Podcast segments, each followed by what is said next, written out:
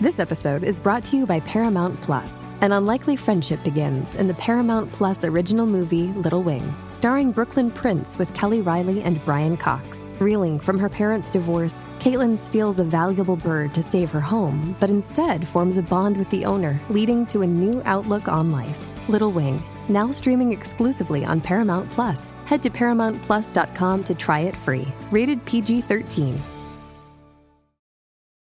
everything will change. After you listen to this geek history lesson on The Lord of the Rings, The Rings of Power, because your geek history lesson is now in session.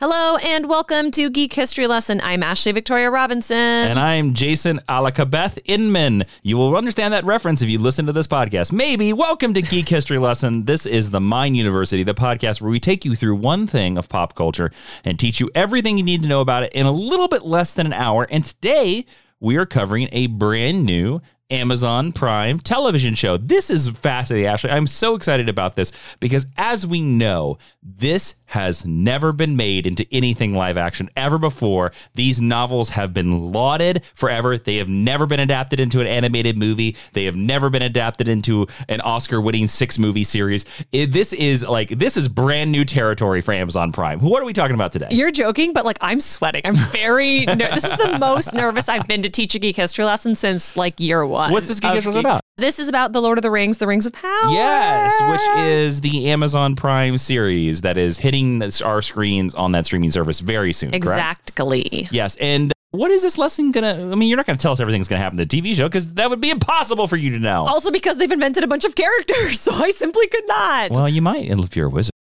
You Will Wizard show up in the show? Maybe. I think the answer is probably Yeah, let's talk about that later. okay. Oh, we are okay. Cool.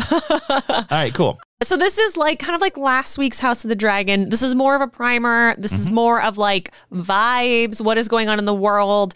A lot of this is pulled from the events of the Silmarillion and the Untold Unfinished Tales, stuff like that. The perfect way to think about this episode is that Ashley is going to tell you about like the alternator, the battery, the radiator. So that when you open up the hood of Lord of the Rings, the Rings of Power, too many rings in that title, you will uh, you will recognize the pieces and maybe sort of Yes. understand A little how- of the how they context. all fit together and make the show go. Is there any chance that we've done Lord of the Rings episodes before? Is there any chance this was suggested by a listener? It was it was requested by at Peace Katoy. Sounds Why like- can't you just use your name? sounds like the Lord of the Rings character. username.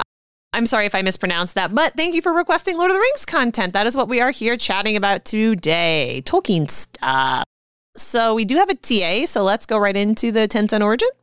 Well, you just said the TA's name, correct? Yeah, so now we're gonna do the 10 cent Yeah, origin. okay, cool. I What's just- the 10 I cent had just origin? never heard you phrase and like 428 some episodes. I, no, now. I'm like fully nervous doing this today. Oh, okay. I was like, I have never heard us phrase it that way in over 400 episodes. Crushing it. So I was very thrown off by that, but I won't be thrown off by the 10 cent origin, everybody, right. because that is where Ashley's going to give you the Cliff Notes version of everything you need to know about the Lord of the Rings, the Rings of Power. That What is is the name of the show? the Lord of the Rings colon the Rings of Power. it's a bad title. I'm sorry. I'm excited for the show. Bad title. Yeah, in the LOTR tradition of abbreviating titles to FOTR, TTT, and ROTK, I'm assuming that this will be known as ROP very soon. Rop. Yeah. So, all right, Ashley will give you everything you need to know about Rop. There you go. Okay. Lord of the Rings colon The Rings of Power is an Amazon Video, Amazon Prime, Amazon Studios television streaming action adventure drama fantasy show Ah. based on The Lord of the Rings and Appendices by J.R.R. Tolkien. And it was produced and developed by J.D. Payne and Patrick McKay, who are also the showrunners. I also want to shout out the composers of this because the theme is being composed by Howard Shore, who Mhm. also composed the movie scores And the Hobbit. and The Hobbit. And the series composition is done by Mar- Bear McCreary, another favorite of us here on the podcast. Very no- famous for Battlestar Galactica. yes. It is set several thousand years before the events of The Hobbit and The Lord of the Rings. It is based on Tolkien's histories of Middle Earth and focuses on the events of the Second Age, the forging of the Rings of Power, the rise of Sauron, and the fall of the Kingdom of Numenor. Some of these things we have seen teased or in very brief representations in the rings in the lord of the rings films some of them are completely new events and the cast includes cynthia adai robinson robert aramayo owen arthur maxim baldry and more every english actor that you've ever heard of is in this show it feels like including some who i think might be cameoing from the lord of the rings and it debuts on Amazon Prime on September 2nd, 2022. Even though it's only currently announced as being one season, I bet it was greenlit for two because that's how streaming usually works. Uh, That is Um, correct. and that is your 10 cent origin of the Rings of Power. Awesome. Let's move into the.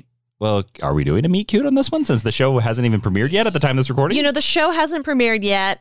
You haven't read The Silmarillion or and I never Oh, will. or, or a lot of the appendices. So I, kind of I'm just not thought going to do it. I'm sorry. I kind of thought I've read The Lord of the Rings yes, you have. and The Hobbit. Yes, I Mm-hmm. kind of thought like House of the Dragon, maybe we could talk about some of our hopes and our dreams and our expectations, or maybe our thoughts when this was first announced. Okay, sure. I, I'm fine with that. So I'm of the And opinion. Inton Brego is fully eating while we're He is. recording the He is. podcast. I am of the feeling that I kind of think Lord of the Rings is adaptable into a television show. I do think there is a lot of material that you could follow up. There is the expectation of how do you match this to the power of these very iconic trilogies. And that is the big expectation of this. But I am excited for this show. I'm looking forward to this show. They have a high bar to clear. I mean, Incredibly high bar, uh, like thirteen Oscar award winning Yeah. series, eleven for a single film, like the most awarded film of all time. And as everybody knows, when you adapt something that is lauded, The Mandalorian had the same problem. Mhm. People expect it to be a certain tone and a certain quality. And if it's not, if it's any different, the fans are going to riot. Now, I am not one of those fans. I'm willing to see. I think this world is very large. I think this world is very big. I think there's a lot of room for different stuff in Lord of the Rings. I am cautiously excited for this movie. cautiously Or, excuse- optimistic. yes. How about you? Now, Ashley, as listeners know, you are the hardcore Lord of the Rings LTO LOTR f- nut here. You are truly a hobbit. You are Ashley is really a hobbit. Actually, uh, I stole her from Middle Earth and I brought her over on the ship when they went to the Grey Havens. See, the Grey Havens was actually North America, Canada specifically. The Grey Havens is in London. We're gonna talk about that later. Anyways, so Ashley, I will tell you, has been also cautious the entire time. Ashley, what did you think when you first heard about this? What was your initial reaction? No, thank you. That's what I, that's Uh, what I figured it was. No, thank you. I I worry about closed loop stories in long form adaptation as I a agree. as a rule. Mhm. I really want to be optimistic and I really want to be open to this, but I've had the hardest time engaging in a detached way from all of the material that's come out. Mhm. It's not set when I would have set a show. Mhm. It's not exploring characters I would have explored in a show. I think it's a very short lead time up into the events we have already seen in this world. I think it is not Of separate. like 2,000 years? yes, however, I know, I know 2000, but these are all characters. A lot of these characters we have already seen Sure. in. Lo- We have seen the end of a lot of Again, I- these characters. It's so interesting that we're doing this episode right after Yes. H- House of the Dragon because, again, House of the Dragon has a 200 year lead time. Uh, 183. years. 183. This is 2,000 years. But this is also this is the problem with prequels, right? And we saw The Hobbit run into this. I know this is a different team from The Hobbit. Mm-hmm. This is going to be nothing but references to The Lord of the Rings. and The Hobbit is 60 years before The Lord of the Yes. Rings. Okay, interesting. and and that's what I fear this show is going to be. I really want to be able to engage with it and meet it where it is and see what is good and bad about it. But I think I would have been more enthused if it was the first stage because it's more separate. But prove me wrong. Sure. Prove me wrong, Amazon Studios. I would love nothing more. I'm trying to go into it with an open mind, but like in full transparency, like I have struggled with the idea of the show since it was announced. Sure. So With that in mind, I think it's time for the History 101. the main meat of the lesson, served by Yay. hobbits sometimes. Served by hobbits sometimes. S- Maybe sometimes the meat is hobbits. That's true. So we are going to dive deep into all things Tolkien and Middle Earth, deep into my neuroses surrounding them in this conversation. But not deep into the mines of Moria. There are things You there know that what? should not be disturbed. high key. We are. Oh, that's going to true. get we saw to a that. trailer. We saw a trailer, and then we're Yeah. going to see the barrel. Uh, roll. The it is. barrel. It is. It is actually, we're going to use its proper name, Khazad-dûm. And if you want more rabbit holes like this conversation, I just want to like encourage you to check out this week's Geek History Lesson Extra over on the Patreon. We're going to get even deeper into my specific feelings about Lord of the We're Rings. specifically going to do what would Ashley's Robinson, Ashley Victoria Robinson's Lord of the Rings TV show be. So if you want to hear her pitch, Yeah. this is going to be fascinating. Uh, you'll probably understand why I'm not a showrunner Yep. if you listen to that show.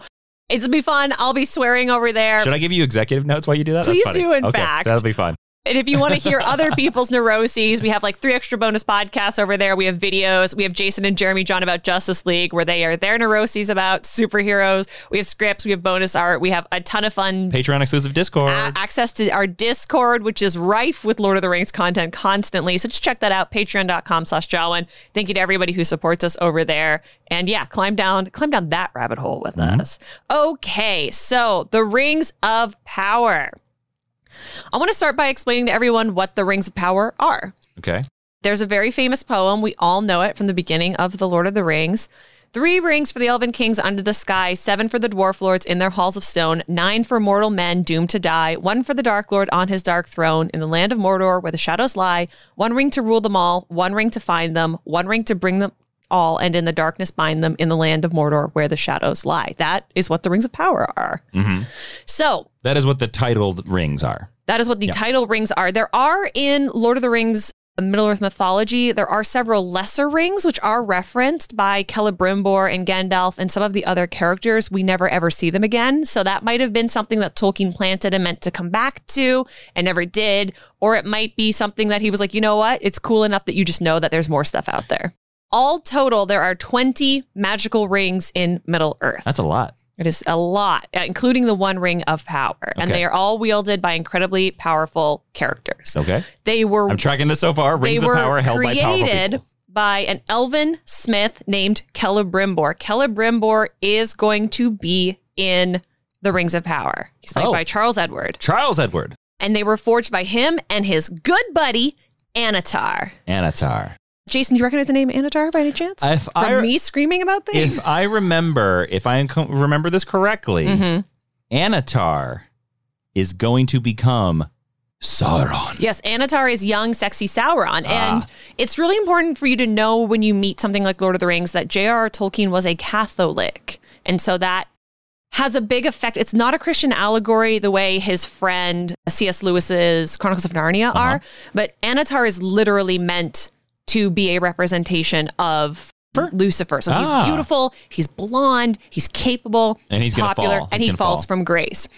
And he learns how to forge these magical rings from his buddy Celebrimbor. which is how he's able to, for- to form the evil ring That is later on. exactly Yeah. it. So he, Oh, interesting. he watches Celebrimbor forge three rings. They are called Nenya, Narya, and Vilya. Okay. Nenya goes to Galadriel. Who is Galadriel? Galadriel is the queen of Lothlorien. She is the lead of this show, and we saw Kate Blanchett play her in the movies. knew who she was, listeners. I was just asking for you.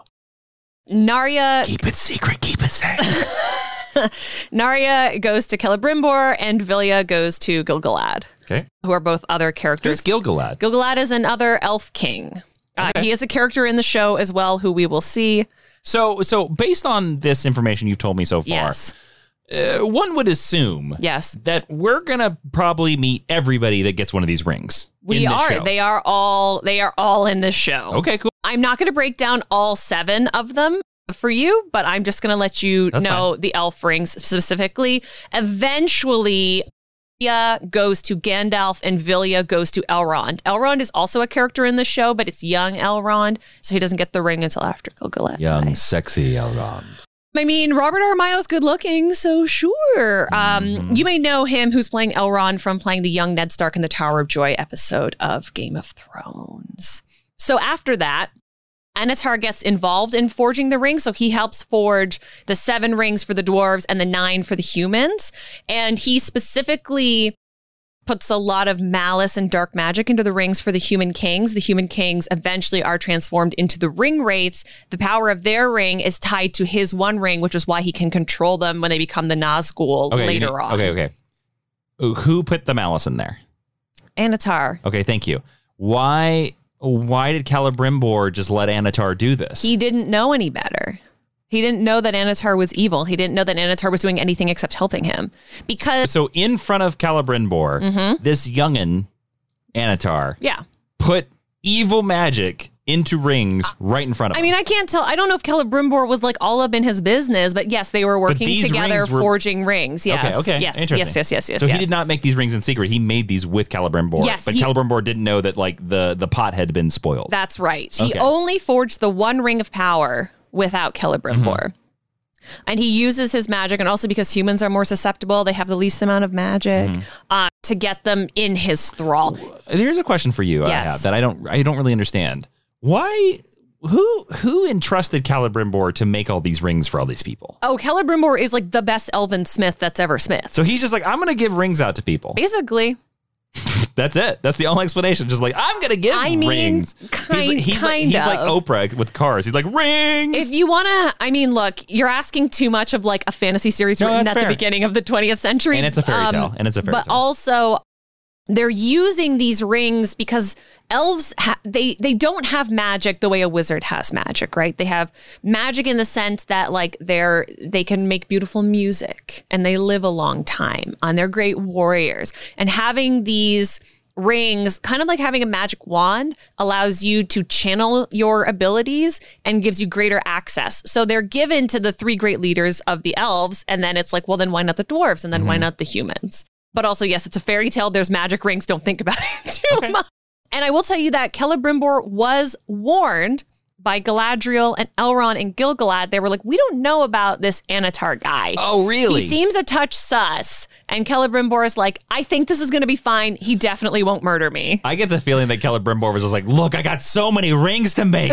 I am sweating here. I've got to hire some help, okay? Too many rings. yes. so Takes me hours to make one of these things. Hours. those that's like my incredibly compressed version of like tho- those are what the rings of power are. This is going to be a long episode, isn't it? and they do get passed on down the line. Almost every single one of them, except the three elf rings, are lost by the time Lord of the Rings happens. 2,000 years later. We just don't know what happens to okay. them. All right. So Now um, I'm going to tell you about the second age, which is when this is set. Oh, boy. So, Arda, right? It's a planet. On Okay. Wait, wait, wait, wait. what? so there's a planet. It's called Arda, A R D A, Okay. Where is this planet? in space. Is this the planet that Middle Earth is? Yes. Okay. On so Middle Earth is actually called Arda. on no, it's called Middle Earth. It's a continent On Arda. on Arda. what other continents are on Arda? Valinor. Where, where's that place? It's west. So Arda, right? It's a planet. I know you told me three times now. On this planet, It's not a planet I've heard of. fantasy planet. Suspend your disbelief. You've read Dune. That's true. That's true. All right. Fair point. On Arda, there is a continent called Valinor. Got it. Valinor is where the Valar, who for all intents and purposes are the gods, All right. live. Mhm. So eventually, so the first age of Middle Earth or of Arda, more accurately, think of it like Genesis. There's all of these gods, and they're like making music together. And Iluvatar, the head creator, is like, "This music pleases me." I know. Phil Collins pleases me as well. No, that is like straight up. This is like the whole first chapter of the Silmarillion. Only fi- people over 50 years old will understand that joke. Yeah. But then they're making music, right? And then there's like Yeah, Phil Collins. then he does there's it lots of times. there's like a bad note, and he's like, "This music doesn't please me." And uh, the bad note is made by Morgoth, who is the first Dark Lord. So eventually, the Valar are like, "Hmm." The Valinor are like, "What if we went to Middle Earth?" You know what? Scratch that. Only some of us want to go to like this next continent over. We're going to send some little people because they have little populations of people who are basically the elves and they ship them over to Middle Earth and they colonize Middle Earth. okay. And when they get there, there's uh, There's other people there too, or there's other people who kind of show up. Like there's humans and dwarves and s- stuff. So the first age is like setting the foundation. If you're into Game of Thrones, it's the age of heroes. It's a lot of epic tales and building of kingdoms and great romances. And it's the thing that all the songs are written about. That happens. It's a couple thousand years long. And then the second age of Middle Earth happens. The second age of Middle Earth is the beginning of the human race kind of coming into power and them finding a balance and a harmony with the elves. It lasts for 300 and 3,441 years. And the events specifically that the Rings of Power is going to address based on the trailers and the interviews and stuff is about a 300 year period of history Okay. and it begins with the forging of the rings and it ends with the last alliance of men and elves coming together to defeat Sauron as we see in the beginning of the Lord of the Rings trilogy so, of movies. so the end of the second age is that giant battle that we see, basically with Sauron's death. That's exactly it. Yeah. Yes. What what ends the first stage, if I may ask? That's a great question. I don't know the answer. Oh, that's to. fine. That's fine. Okay. I didn't know if there was like what was the signifier of that. Too. Uh, typically, it's like the I'm- fall of Gondolin and the rise of darkness. I'm certain somebody out there is screaming at us. It's fine. I was sur- actually I did not think I was going to be able to ask you a question that you would know the answer to. Well, I prepped for the second age of Middle Earth, not for the well, we'll first stay in the age. second age. Who cares about the first age? There you go. Some important things that happen in the second age of Middle Earth is Rivendell is founded, the Great Elven Refuge Rivendell. It is founded by uh, Okay. Elrond. It is specifically built in order to have a place to plan how to take Sauron down and protect the elf army. Really? Yes, it is. That's the only reason that town is founded. That's the. It's not a town. What is really. It's a refuge. Okay. Like it's like like a mountain It's fortress. like three buildings. Yeah, yeah, yeah. yeah, Doesn't yeah. look like three buildings in the movie I saw. I know, but it's not. It's not a town, right? Like Okay. there's not like all the people who live in Rivendell like live in the same building. It's basically Elrond's house. It's his fortress. Yeah, Got it. yeah, Okay. yeah. It, it's closer to Helm's Deep than it is to Edoras, Okay. for for example. So if you're like playing along at home and you're wondering, so Second Age of Middle Earth, three thousand four hundred and forty-one years long. 1600 years into the second age is when they start forging the rings of power. Okay, so about the midpoint. Yeah, exactly. Okay, and, so it's- that's around when the show is going to be set. Exactly. Okay. I'm not certain if we're going to deal a lot with the founding, the forging of the Great Rings outside of like a, a quick sequence. I don't know if it's going to be much past the pilot because there's a lot of human characters who will not be alive for another uh, 2,000 years or so who are main characters of the show. Well, and then there's also the interesting thing, which I mean, we we know that what's his name? What's pretty Sauron, sexy Sauron's name? Anatar. Anatar. We know Anatar's around, but in the trailer they say Sauron, they do, which which which which mixed on. well, again I Which puts it in a very short, like 60 year period, if that's the case. yes, and I am I am a very I'm a Lord of the Rings layman, and even I was like ah, Sauron in this period of time, you know, like Yeah. again. But well, we they have- also have a character saying it to another character who are not canon characters. So, we- So you know, it's a TV show. They can do we're whatever we're, they we're want. 1600 years before Lord of the Rings, no, we are 1600 years into the second age of Middle but Earth. the third age of Middle is like 3000, so we're about 1500 years from Lord Uh, of the Rings. Ish. Yeah. Yeah. Yeah. Yeah. Okay, We're about careful, Two, you're we're, con- about you're- two, we're about 2,000 years from, I'm about from to Lord of the I'm Rings. about to leave this place. We're about 2,000 years from Lord of the Rings. The other thing I want to mention that's really important about the Second Age is the Second Age sees the rise and fall of the kingdom of Numenor. Jason, I know you know the name Numenor. I know you knew it before we did the show, but did you know that Numenor is basically and was based on Atlantis? Does Monday at the office feel like a storm? Not with Microsoft Copilot. That feeling when Copilot gets everyone up to speed instantly? It's sunny again. When Copilot simplifies complex data so your teams can act, that sun's shining on a beach. And when Copilot uncovers hidden insights, you're on that beach with your people and you find buried treasure. That's Microsoft Copilot. Learn more at Microsoft.com/slash AI for all. So Numenor is the Lord of the Rings version of Atlantis, but does that mean that Numenor is going to fall into the ocean? Yes, that's Oh, literally what happens. It is. Is it an island? Yes, it is. Oh, okay. Yay. Okay. So, Middle Earth Why, why is Numenor important? By the way, we should just probably clarify that real quick because Numenor is the first great kingdom of humans. we can't assume anybody knows what we're talking about here. And the Numenorians come over to Middle Earth, shock. They found a race of men in the north in Arnor And the descendants of them are known as the Dunedain. You might know that. Aragorn is the last of the Dunedain. Aragorn, or Aragorn is a Numenorian, a Dunedain. And then during the second age of Middle Earth, Isildur and his brother head south and found the kingdom of Gondor. okay. So that's why Numenor is very important. The direct, the line of Numenor goes all the way through to the return of So the they all king. come from Atlantis.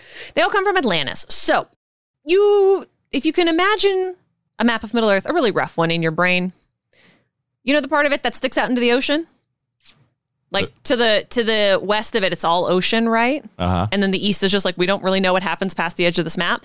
In the ocean, there's an island. The island is called Numenor. And that is where in the trailers, if you're familiar with the trailers, you see the ship that's coming into the bay and it's a great kingdom and there's Is that supposed to be statues. Numenor? That is Numenor. Yeah, that's the Great Bay of Numenor. Can I ask you to make a prediction about this? Yes.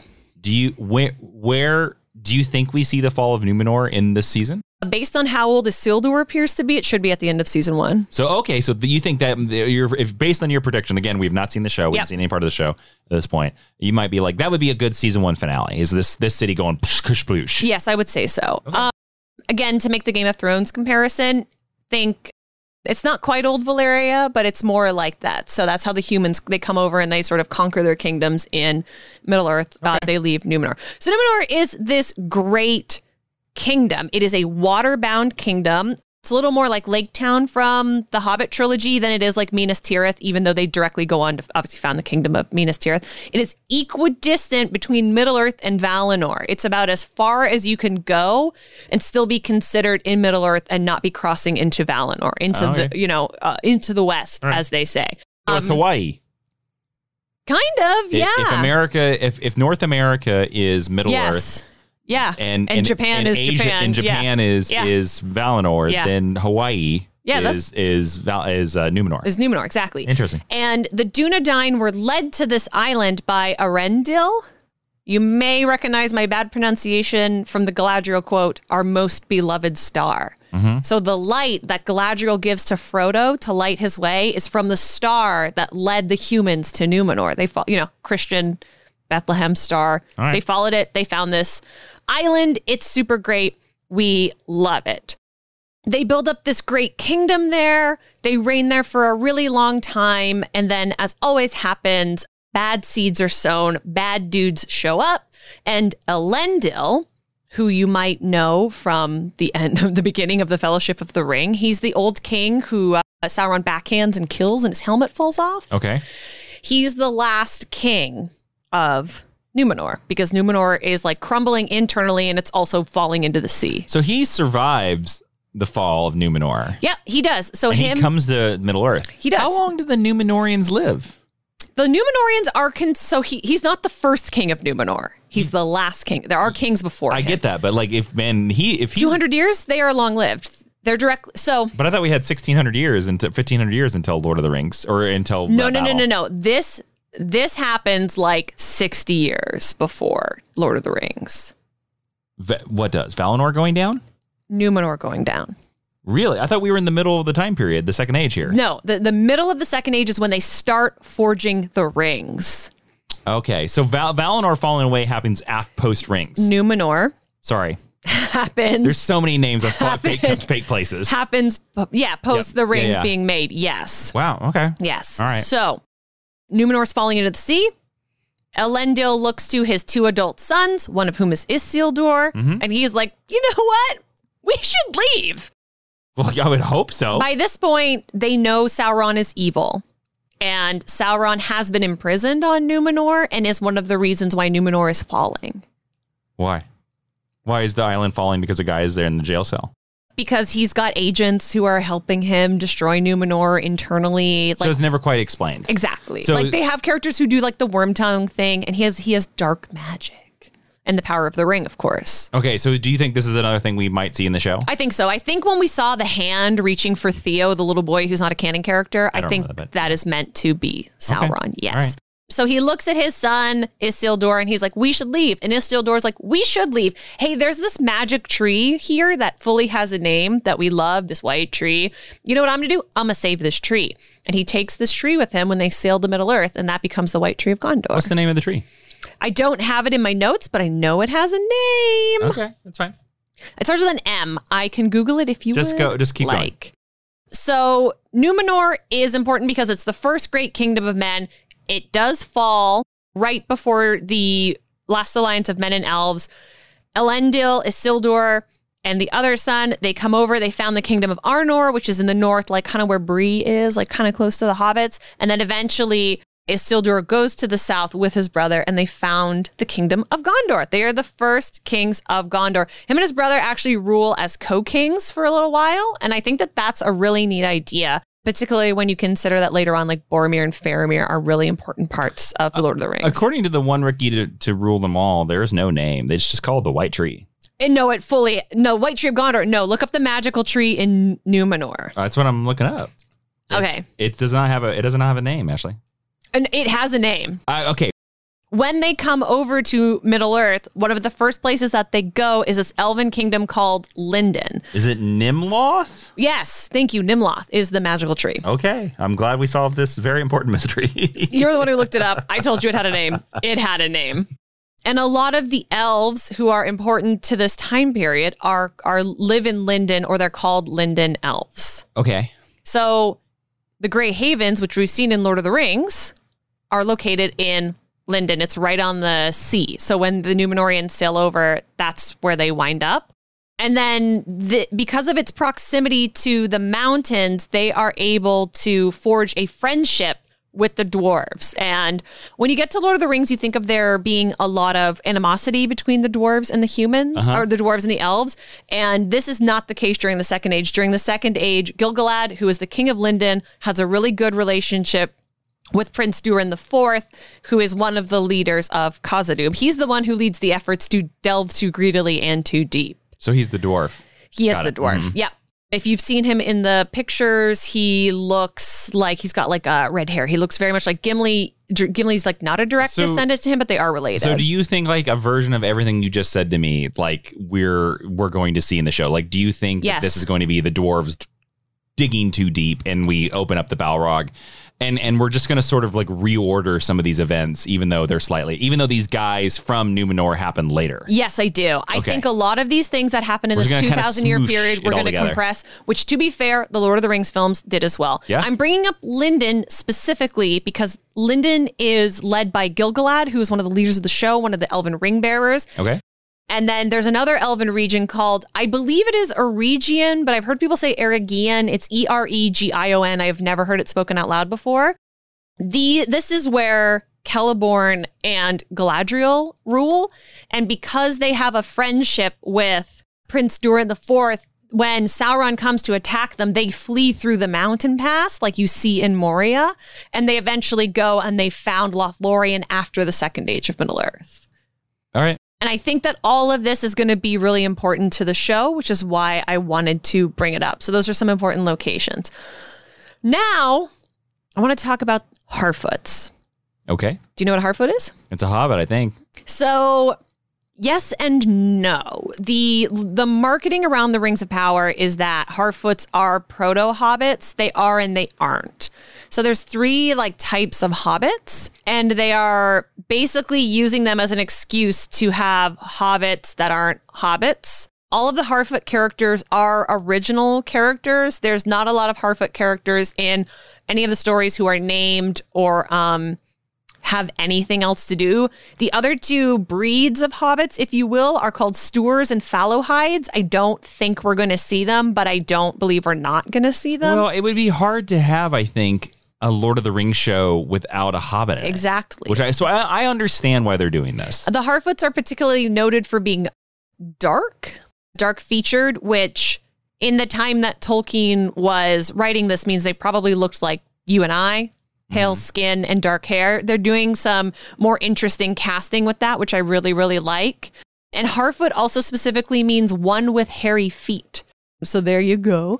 They are the most adventurous of the hobbits, so and also the smallest of the hobbits. They are direct ancestors of the Tooks, who are known to be some of the more adventurous breeds of hobbits that we have, more adventurous family. They are the first hobbits to ever enter the kingdom of Arnor. So they are up in like kind of the Shire area where we're used to thinking about them. Arnor is the kingdom that the guys from Numenor found. And the Harfoots are the first people who ever make contact with them, which I think is great. They are also direct descendants of all the hobbits that we know and love from The Lord of the Rings are all of Harfoot extraction, Frodo, Sam, Mary, Pippin, Bilbo. Do we ever, in any of the other extra material, find out whatever happened to the other two offshoots of the Hobbit peoples? They The Harfoots they peoples? settle in the Shire. The Harfoots actually settle at Weathertop in Amonsul, where where we see the l- hobbits light that fire in Lord of the Rings. That's Uh-huh. actually where the Harfoots settle a little further away, but eventually all the halflings kind of come back together. They settle in the Shire because they're kind of removed from everyone else, Mm-hmm. and they just become known as hobbits. Hobbits is an extraction of the uh, old English word for rabbit. Mhm. And we have quite a few characters who are Harfoots. Like I said, they are not canon characters. They don't have the last names of any canon characters. So I can't tell you that much more than that, except they're basically the most adventurous hobbits. I also want to go back and talk about Khazad-dûm a little bit. So Khazad-dûm, aka Moria, at this time, think of it like New York City, but for dwarves. So it is founded by So it's a city. It's a full on city. it is a complete city, complete with suburbs, in fact. Uh, it is founded by King Durin the First. By the time we get to the events of the Rings of Power, his great great grandson, Prince Durin the Fourth, who eventually becomes King Durin, is in charge of it. What I think is really interesting about it is Durin the Fourth is known for forging alliances with other races. So, like I mentioned, he forges this alliance with the elves. He lets the elves pass through when they need help. And even though the big battle at the end of the of the series that's at the beginning of the Fellowship of the Ring is called the Last Alliance of Men and Elves. Durin the Fourth actually sends a bunch of dwarvish for- dwarvish forces to fight with them as well. So this is the closest thing to like community that you ever get in Lord of the Rings. Khazad-dûm has multiple languages spoken there. It's known to be the heart of dwarven arts.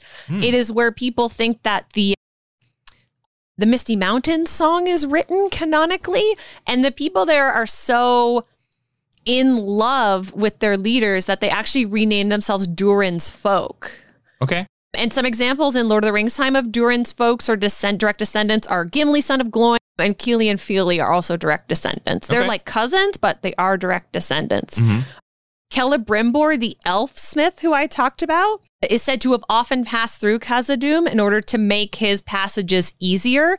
The reason, and I had wondered this for so long, remember when they try to go into the mines of Moria and they can't solve the riddle? In the Fellowship of the Ring. Yes. And it's the Elvish word for friend that Yes. opens the door. You want to know the reason why it's in Elvish and not Dwarvish? Yeah, please. So Celebrimbor could come through and see them. So their elf allies Hmm. could pass through without having to knock on the door. Oh, cool.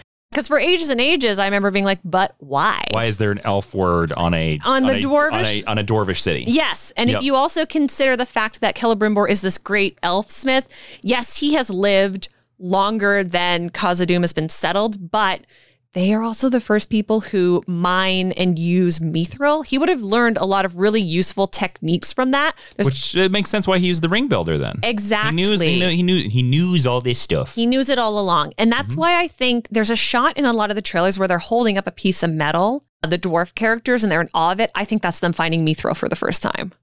oh, okay. So w- just for qualification, I, I know what mithril is Yes. in the movies. It's the strongest metal in Middle Earth. It's impenetrable by a non magical blade. Do you know? Do the dwarves forge it, or is it a, is it a material they find? It's a, okay, so it is a material they find. I'm using the Okay. word forge improperly. okay, okay. But yes, it's a material that they find and then they craft. I just didn't know whether it was something like copper or something like steel. no, it's it's like copper. Okay, Sorry, I'm not a maker. it's all right. And then eventually, because the dwarves, the gold sickness thing that the Hobbit movie introduces is not.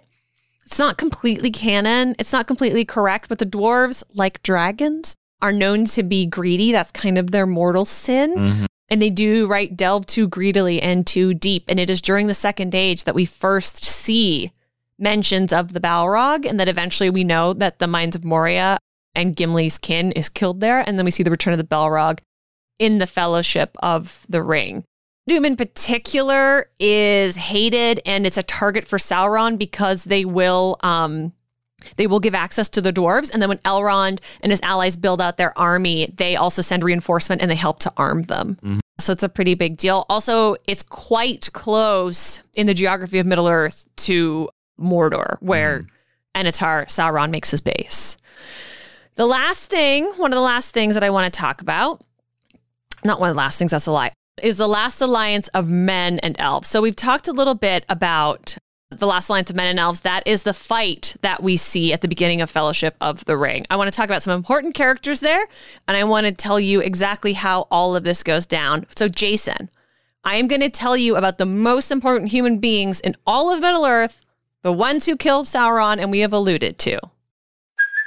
Hey, it's Kaylee Cuoco for Priceline. Ready to go to your happy place for a happy price? Well, why didn't you say so? Just download the Priceline app right now and save up to 60% on hotels. So, whether it's Cousin Kevin's Kazoo concert in Kansas City, go Kevin, or Becky's Bachelorette Bash in Bermuda, you never have to miss a trip ever again. So, download the Priceline app today. Your savings are waiting.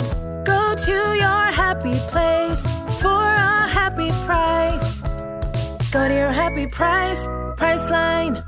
If you're a woman over 40 dealing with hot flashes, insomnia, brain fog, moodiness, or weight gain, you don't have to accept it as just another part of aging. The experts at MIDI Health know all these symptoms can be connected to the hormonal changes of menopause, and MIDI can help with safe, effective, FDA approved solutions covered by insurance. 91% of MIDI patients get relief from symptoms within just two months. Book your virtual visit today at joinmidi.com.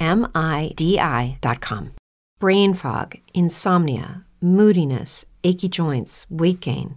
Maybe you're thinking they're all just part of getting older, or that's what your doctor tells you. But MIDI Health understands that for women over 40, they can all be connected. Hormonal changes that happen during perimenopause and menopause are at the root of dozens of symptoms women experience, not just hot flashes. MIDI specializes in compassionate care for women in menopause. Their solutions are safe, effective, and FDA approved. Plus, they're covered by insurance. A convenient telehealth visit with a MIDI clinician can be your first step to getting personalized care. They'll tailor a treatment plan for your symptoms and health history so you can get back to feeling great. 91% of MIDI patients get relief from symptoms within just two months. When your body changes, your care should too. Book your virtual visit today at joinmidi.com. That's joinmidi.com. Okay, so tell me about the supposed most important human beings in all of Middle Earth, and what? Tell me their relation to rings of power. Yes, so Elendil and Because Isildur. now I feel like we're way past the show. No, no, no, no, no, no, no. Okay, No, no, no. Elendil is the king of Numenor. Numenor falls into the sea. He comes to Middle Earth. I know. With his adult I son, know. Isildur. So Elendil is the first king of Arnor. He is also known to be referred to as Elendil the Tall. hmm I bring this up for a number of reasons because we're going to get a little confusing again. So Elrond, he's an elf. yeah, He has a twin brother named Elros. yeah, that's a little confusing. So they're actually half human and half elf, Uh huh. and they get to choose. One of them has to be a human, one of them has to be an elf. Because of magical reasons. Because, yeah, exactly. Why? I don't know. Never explained. Sure. Elrond's like, I'm gonna be the elf. Elros is like, I'm gonna be the human. But because Elros is of elven descent, his descendants, like Elendil, are particularly long lived. It's why Aragorn during the events of Lord of the Rings is in his 80s and he still looks like hot Viggo Mortensen. So Who Elendil. was also in his 80s. No. who will probably still look good in his 80s. Elendil lives about about 200 years. Okay. So longer th- well, he would have lived 200 years if he wasn't murdered. Longer than a normal human. Spoilers. It happens at the beginning of Fellowship of the Ring. It's not a spoiler. He was known as Elendil the Fair and Elendil the Tall and Elendil the Faithful. He's kind of your last great king of humans until, at least the Gondorians, until Aragorn comes along. He was said to be, how tall? Okay. How tall do you think is tall? How tall do you think, if you're going to call someone Elendil the Tall, how tall do you think he is? I mean, for my thing, you have to be at least six six or higher. So he's 7'11. Well, then he's tall. the actor, too who, damn the tall. actor who plays him is not it, like is like tallish. But I- do they call him the tall in the in the series? Is In his the character show? named the tall? no, his name is King High King Alindo. I mean, how tall is the guy in the, the series? I think he's like six one, six two. Like See, he's not not tall, look, but he's not seven and a half. this is one of feet. He's those- not almost eight feet tall. Look. not eight feet tall with his armor on. Look, this is one of those things. Like everybody demanding that Wolverine be five not gonna five. happen. It's never gonna happen. You're never gonna cast the seven foot seven guy in this role. Seven foot eleven. Whatever. The camera can't reach that high. I just I just like You that want that much fact. of a tilt in a scene? And I and his his uh, his formal title is High King of the Dunedain or High King of Arnor How and Gondor. dare you ask your camera operators to do that much of a tilt? They're already busy okay, pulling focus, keeping that camera humming. Mm-hmm. They need to do a seven foot eleven tilt. I don't think so. also to also to Lord of the Rings when we see the Fellowship stopping at the riverside and there's the two statues and they're holding their hands out. Yeah, who are those guys? Elendil and Isildur, are these two guys. oh, okay. So Elendil saved the human race from falling into the sea and drowning. Mhm. Founds a kingdom, sends two sons to found another kingdom of human beings, and then leads the last alliance of men and elves, leads the final fight against Sauron. Do you know which elf he leads it with? Elrond. That's a lie. Elrond is there. It's actually the the elf who leads it is Gilgalad, who's not in the Lord of the Rings movies, but is in the Rings of Power show. Hi, King Gilgalad. okay, that's fine. And Elendil is killed by Sauron. So's Gilgalad, so's Celebrimbor, so's pretty much everybody else in this show. Is killed by Sauron, but it is his blade, it is Narsil, that eventually cuts off the hand of Sauron. Isildur's. Uh, or no, no, the the uh, his dad. Yeah, because it's it's his it's his ancestral sword, and Isildur, his son, is the one who does it. Isildur is super important because Isildur builds up everything that you need to know about Gondor. He brings Nimloth, the little baby tree, brings it over when his dad is like, you know what? I'm like really old. I don't super want to go over to, I don't want to go down and found Gondor. Him and his brother go, they found Gondor. He becomes the first king of Gondor. He plants the tree. It turns into the white tree of Gondor, which is the very popular image of Gondor specifically. And he also is responsible for the greatest fall in in all of Lord of the Rings history because he is a human being and he is weak, so he doesn't destroy the ring. Fun fact: I just want to I just want to say that Nimloth actually is not the true White Tree of Gondor.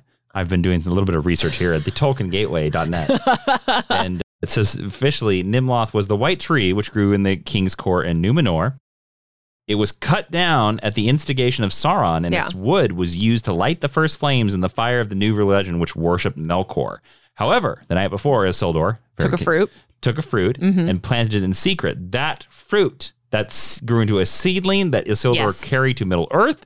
That seedling was planted in Minas Ithil um, before it was destroyed into the end of the Second Age, and that is the seedling that grew into the first White Tree of Gondor. So A, Nim- a seed from Nimloth. Nimloth Junior Wow. is the White Tree of Gondor. Um, can I ask you a question? Yes, here? of course. And I'm I'm certain I'm going to say all the names wrong. it's fine. Celebrimbor Yes. is the guy who taught young sexy Sauron. What's Yes. his name? Anatar. Anatar. I keep wanting to say Atherin. Anthrax. Anthrax, the band and the poison. He taught what's his name? What's young sexy Sauron's name again? Anatar. Anatar. He taught Anatar how to make all these young sexy rings. Yeah. Right? Yep. How did Celebrimbor die? Celebrimbor is tortured and brutally murdered by Anatar slash Sauron Why? because he's evil. Just cuz? Kinda.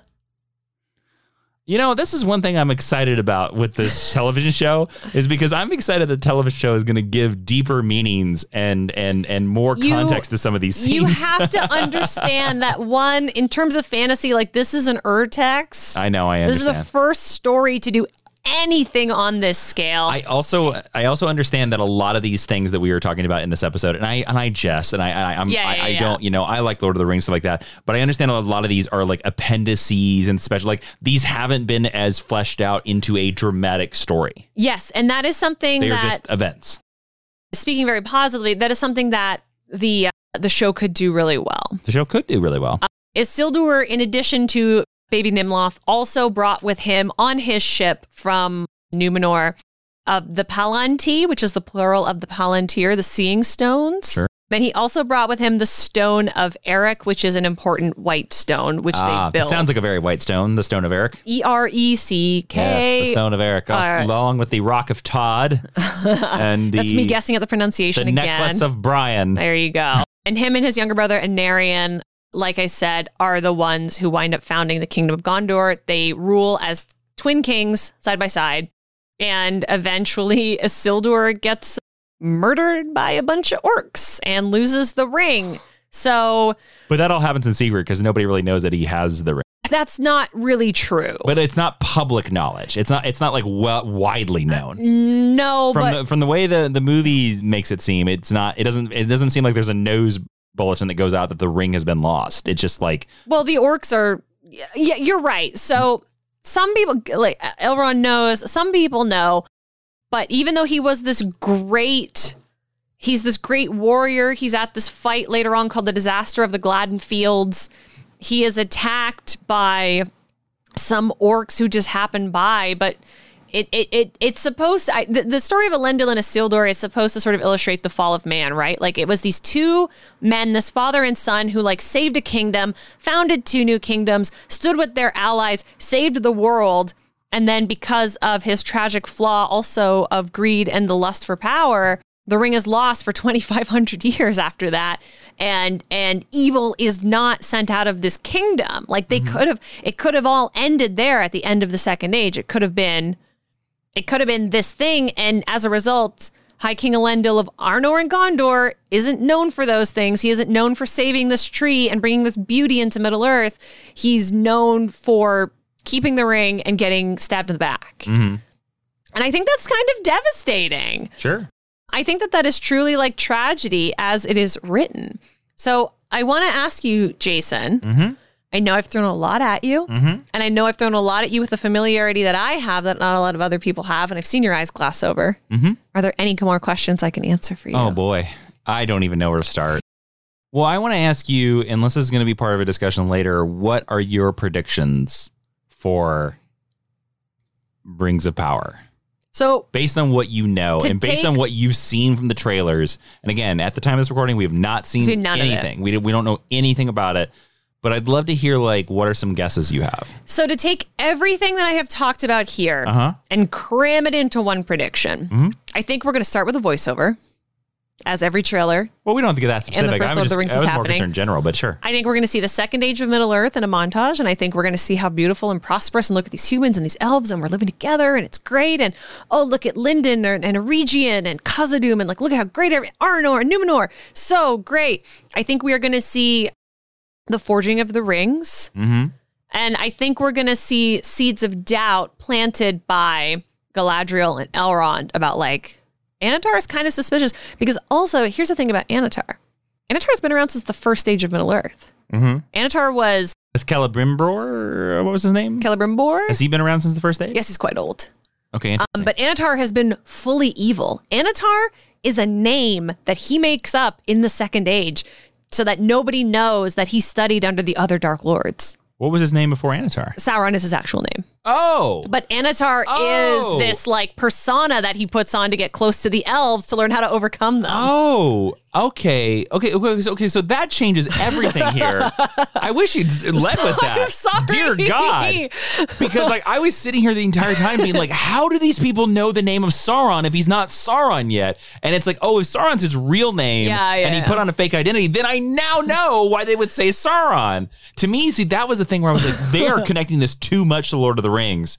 See, it makes them smart actually. So like, so they don't. So they don't know that Anatar is Sauron. They don't.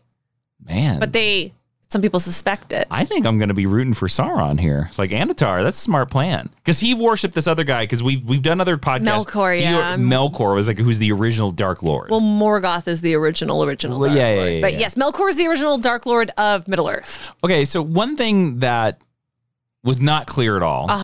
is who do you think? So so during Rings of Power, you think are we going to be spending a lot of time with Isildur and his dad? I think.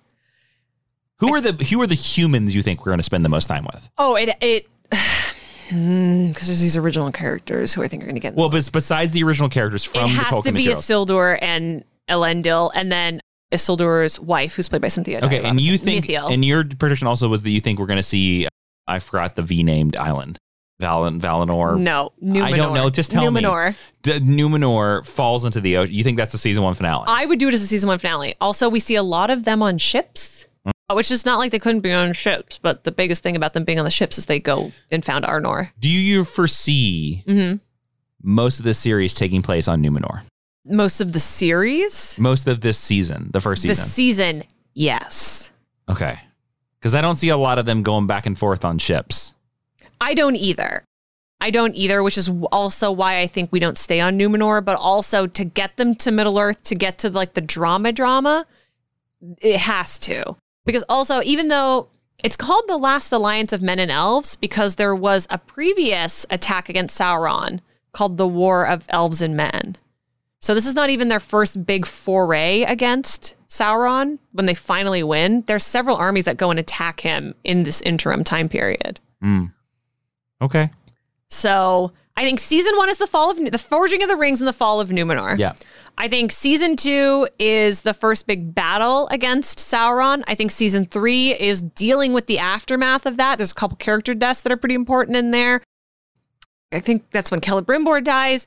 I think season four is building up our forces and like darker Dark Night of the Soul. And then I think season five Is, is, get us the- to that battle. is that the we last saw on alliance of Lord men Rings. and elves. So there- yeah, Exactly. there, and there will be a lot of time jumps in there. Yes. Also, Celebrimbor, the elfsmith, has an unrequited love with Galadriel, who we know is the lead of the series, which I remain baffled by.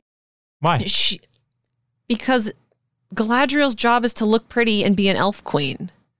Yeah, but that's not much for a character. Like, I mean, I yeah, understand. so I don't know why you would make her the POV character of the show. because and based on the trailer, female led series are hot right now.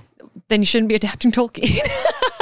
I I I hope to be convinced on it, but it to me it is so antithetical to who Galadriel is. Galadriel's power is is love and light and music and all of these sort of elvish values. It's not running around fighting sea monsters. Well, this is the thing where I would say this is an adaptation. Yes. And I understand how much you love this material, Yeah, yeah, yeah. but I would say like you, you know, this is this is the idea of like, you know, you got to stretch some things, you got to change some things. I just if if she was literally not named Galadriel, Nah. I wouldn't have an issue with it. They- My issue is her name is Galadriel. they were always going to name her Galadriel because of the connection to Lord of the Rings. I do hope that we get Celeborn. He hasn't been named. I do hope that we get him, but she does. So Celebrimbor is in love with her, but she marries Celeborn instead. we, so we don't know that Celebrimbor is in this show. Where we do? No, so Celebrimbor is the elfsmith. Galadriel's husband's name is Celeborn. I know it's confusing.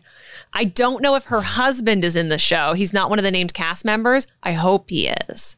Also, because the age difference between the two actors playing Celebrimbor, the elfsmith, and Galadriel is like 20 plus years. So they they might cut that romance completely. They might, or they might go for it. I'm also super nervous that because she is closer in age to Robert Aramayo as an actor, that they're going to do a Galadriel Elrond thing. And Galad- Elrond marries Galadriel's daughter, there, I put. Mon- Celebrian, who is Arwen Elrond, Ar- Ar- Arwen Eladon and Elrohir's mom. I'm going to put money on that. That's exactly what they do. I'm going to be so livid. Yeah, that's about that's all my questions. okay, great. Are you excited for the show? I want to be excited for the show. Okay, Uh, but, like you're I gonna said, watch it. Like we're, I am going to watch like it. like here's the thing actually let's just say this to our Yes. listeners and and listeners also i apologize because i'm certain there's a lot of like lord of the rings nerds again i've read the books but like i don't i've never read the Silmarillion. i will never read it and you know like i don't remember all the names at the top of my head and that I this know. is also this is a lot more complicated than House of the Dragon. I Um, think intentionally. so let me ask you this Yeah. are are we gonna watch this show midnight the night it drops I don't watch anything at midnight. but i'm just saying this is lord of the rings is your thing are we no, I'm watching the not pilot? watching anything at midnight. You heard it there, folks. So- Absolutely not. So if you want to get mad at a Lord of the Rings fan, get mad at Ashley. I would I would watch it at midnight. I'm just going to say. Look, and I will say that there I is would watch it there at is midnight. nothing wrong with going into something having doubts, especially if it's an adaptation of something that you love. But I am trying really hard to give it a fair shake, Look- and I am trying really hard to engage with it. And like, I can have issues with like the Galadriel thing. I can have questions about why we have so many original characters when there's a hundred thousand Tolkien characters. That doesn't mean it's bad. It doesn't mean anyone's trying to hurt me in particular, and it doesn't mean that it's the wrong choice. I hope that I come out of it loving and understanding mm-hmm. every choice that they've made. I will just say that I don't think there's anything wrong with that because I was concerned about the Captain Pike show. I was concerned about Yeah, Stranger World yeah, because yeah. I was like, how do you do a prequel to Captain Pike? Yeah. And I enjoyed it. So I think that's a fair thing. All right, cool. Let's move on to the uh, recommended reading then. Yeah, what's that? That's where if you go over to geekhistorylesson.com slash recommended reading, Ashley's going to give you some books that you can check out. If you are confused about Valinor, Numenor, and Celebrimbor as much as I book recommended reading is super super simple i have put up a collection of all of tolkien's relevant lord of the rings middle earth related work that you can get your hands on i'm also going to recommend that you check out the original lord of the rings film trilogy because oh boy do i believe some of these actors are going to be making cameos and that's all that i got that's all that i got for you for your recommended reading Cool. Now we're going into the honor roll where Mm-hmm. listeners, if you go over to Apple Podcasts and you leave us a five star review, we will read your review on the air. Who's joining the honor roll this week? So the first person joining is Terrence underscore W, who says the most accessible, informative, and fun comic book podcast available. In a sea of comic book podcasts, Geek History Lesson stands as the most fun and accessible one of them all. Jason and Ashley both clearly love what they do, have the time of their lives on this podcast, and are able to articulate even things that they don't like with wit and emotional intelligence. Thank you. Highly recommended listening to this with your non geeky friends and significant others as well, as they will be enthralled by Jason and Ashley's contagious energy. Yay! There's our applause. So apologies. A little delayed. And they are also joined by real Superman fan who said, Jason made me do it. As the pandemic left me working from home in 2020, my dog became spoiled by numerous walks. During these walks, I started listening to podcasts. Geek History Lesson popped up when I searched for comic book podcasts. The first episode I listened to was The Adams Family. Wow. I've been listening for the last 26 months and never felt the need to review. But by golly, as I listen to these two talk about the 40th anniversary of Conan movies, I have to speak up. All right. Thank you, Jason and Ashley, for catching me off guard and discussing one of my favorite films. You both do an excellent job, and I recommended your podcast to my pulp culture deficient coworkers Oh, and friends. wow. Thank you. I like the approach and the comedy. It's like listening to two old friends talk to each other. And Ashley, with your voice and enunciation, you should be reading audiobooks. Ah. Sincerely, thank you both for your effort you put into this podcast. It shows.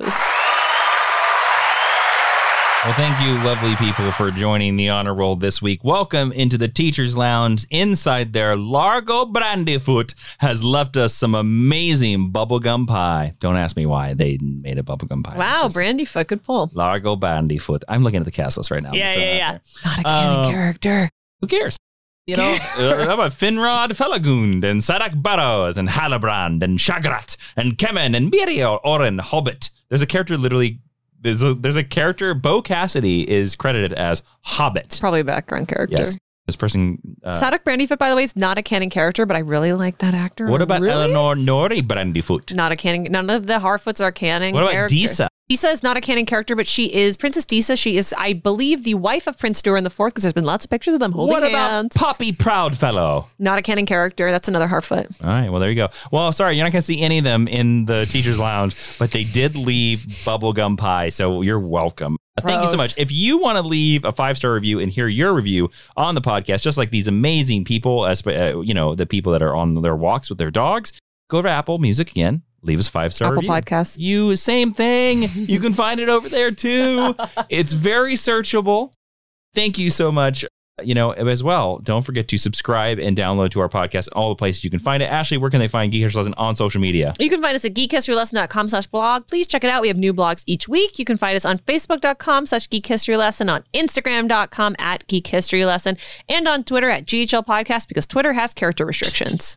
Go find Ashley on Instagram and Twitter at Ashley V Robinson. Find myself on Twitter and Instagram at Jawin. That's J A W I I N. And now we are to hashtag stick around. Look,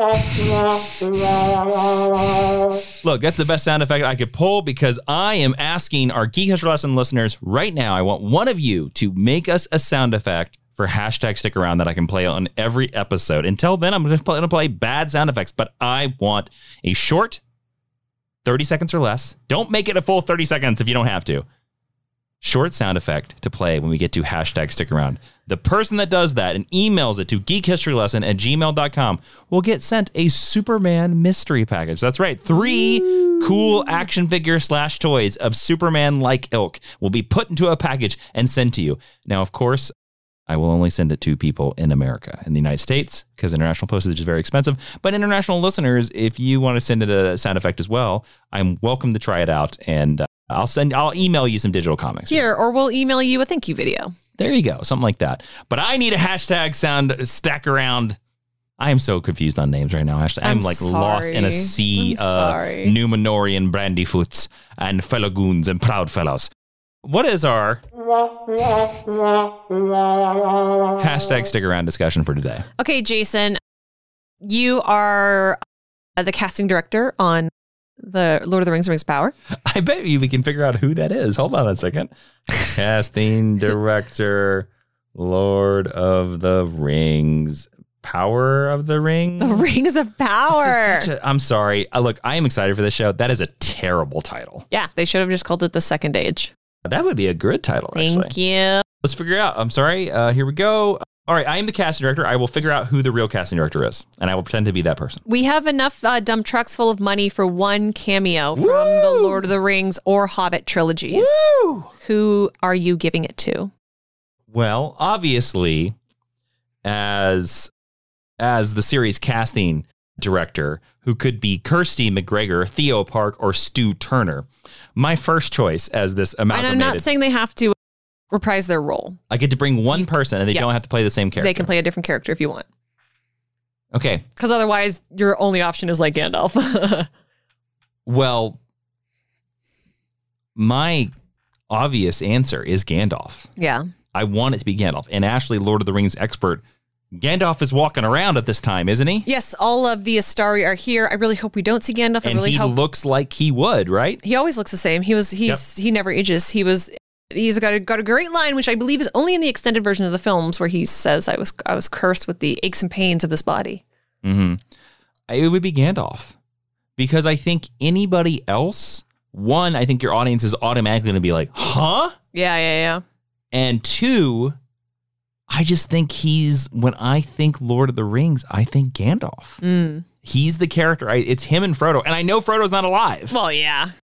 So yeah, it's Gandalf. I would pay all the money in the world to get Ian McKellen on this thing. And to be honest with you, I am not convinced that he's not in it somewhere. Same. I don't want it to be him. I, if we're gonna see the Astari, I would rather see the Radagast, no the red and the blue, the two sort who of are not named, right? They are named. I just don't know them off the top of my head, but they ambiguous. So the only thing that you really read about them is that they go east. That's it.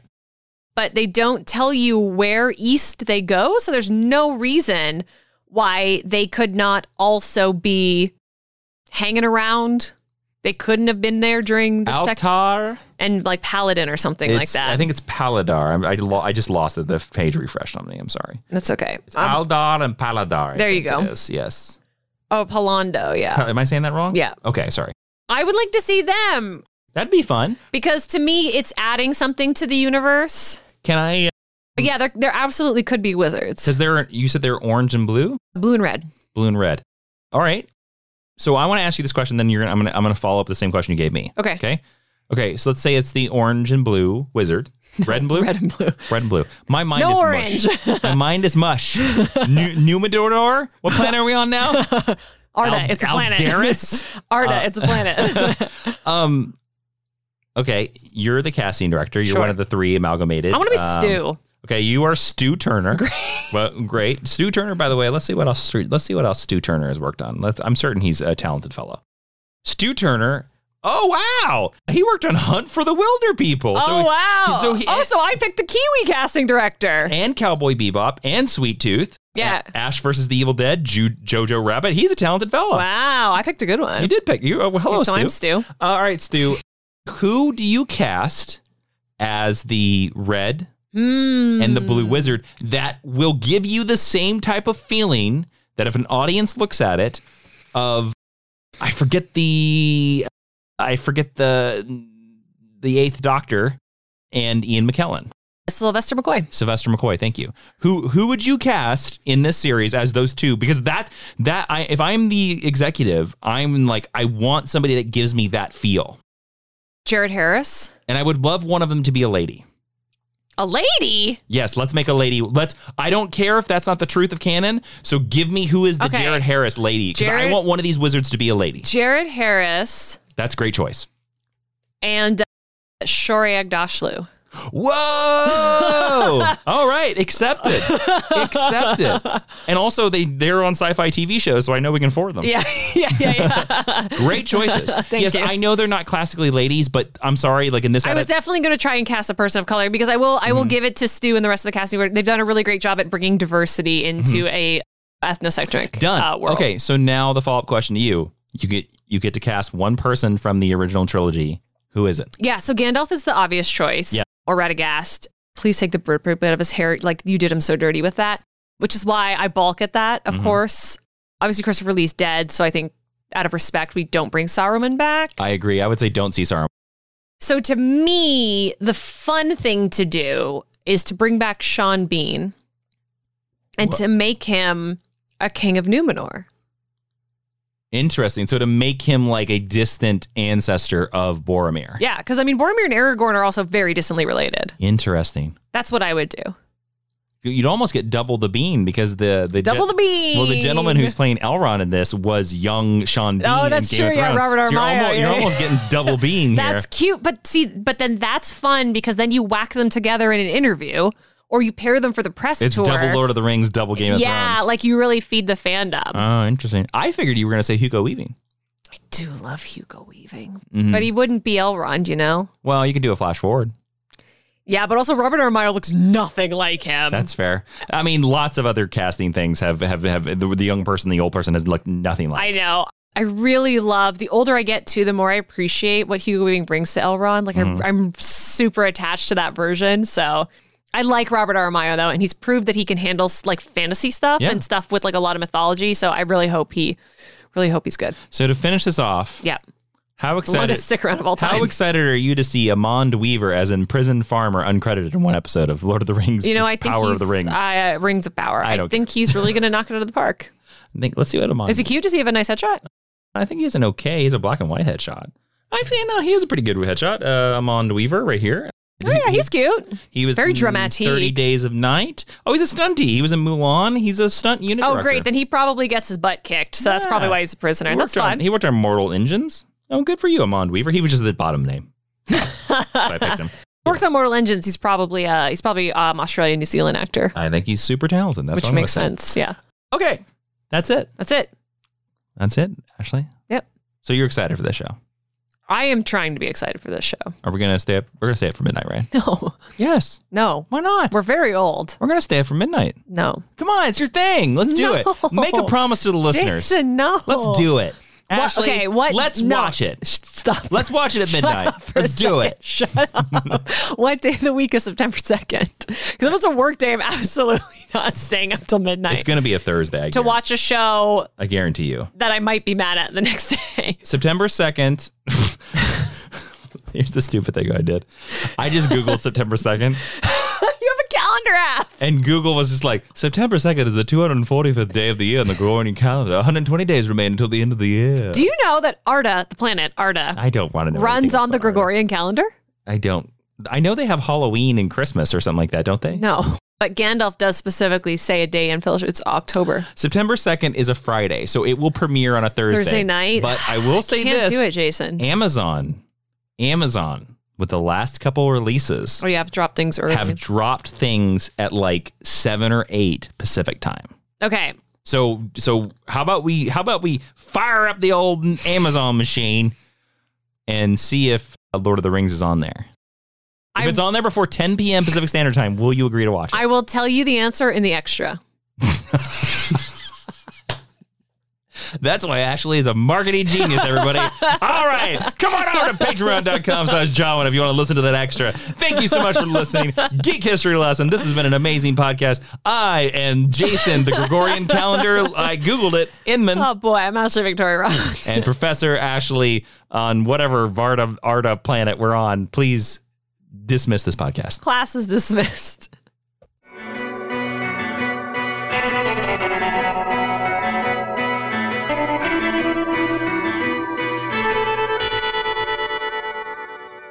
If you're a woman over 40 dealing with hot flashes, insomnia, brain fog, moodiness, or weight gain, you don't have to accept it as just another part of aging. The experts at MIDI Health know all these symptoms can be connected to the hormonal changes of menopause, and MIDI can help with safe, effective, FDA approved solutions covered by insurance. 91% of MIDI patients get relief from symptoms within just two months. Book your virtual visit today at joinmidi.com.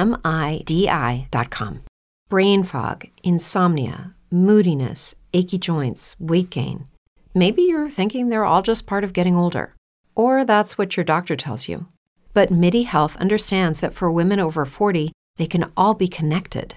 Hormonal changes that happen during perimenopause and menopause are at the root of dozens of symptoms women experience, not just hot flashes. MIDI specializes in compassionate care for women in menopause. Their solutions are safe, effective, and FDA approved. Plus, they're covered by insurance. A convenient telehealth visit with a MIDI clinician can be your first step to getting personalized care.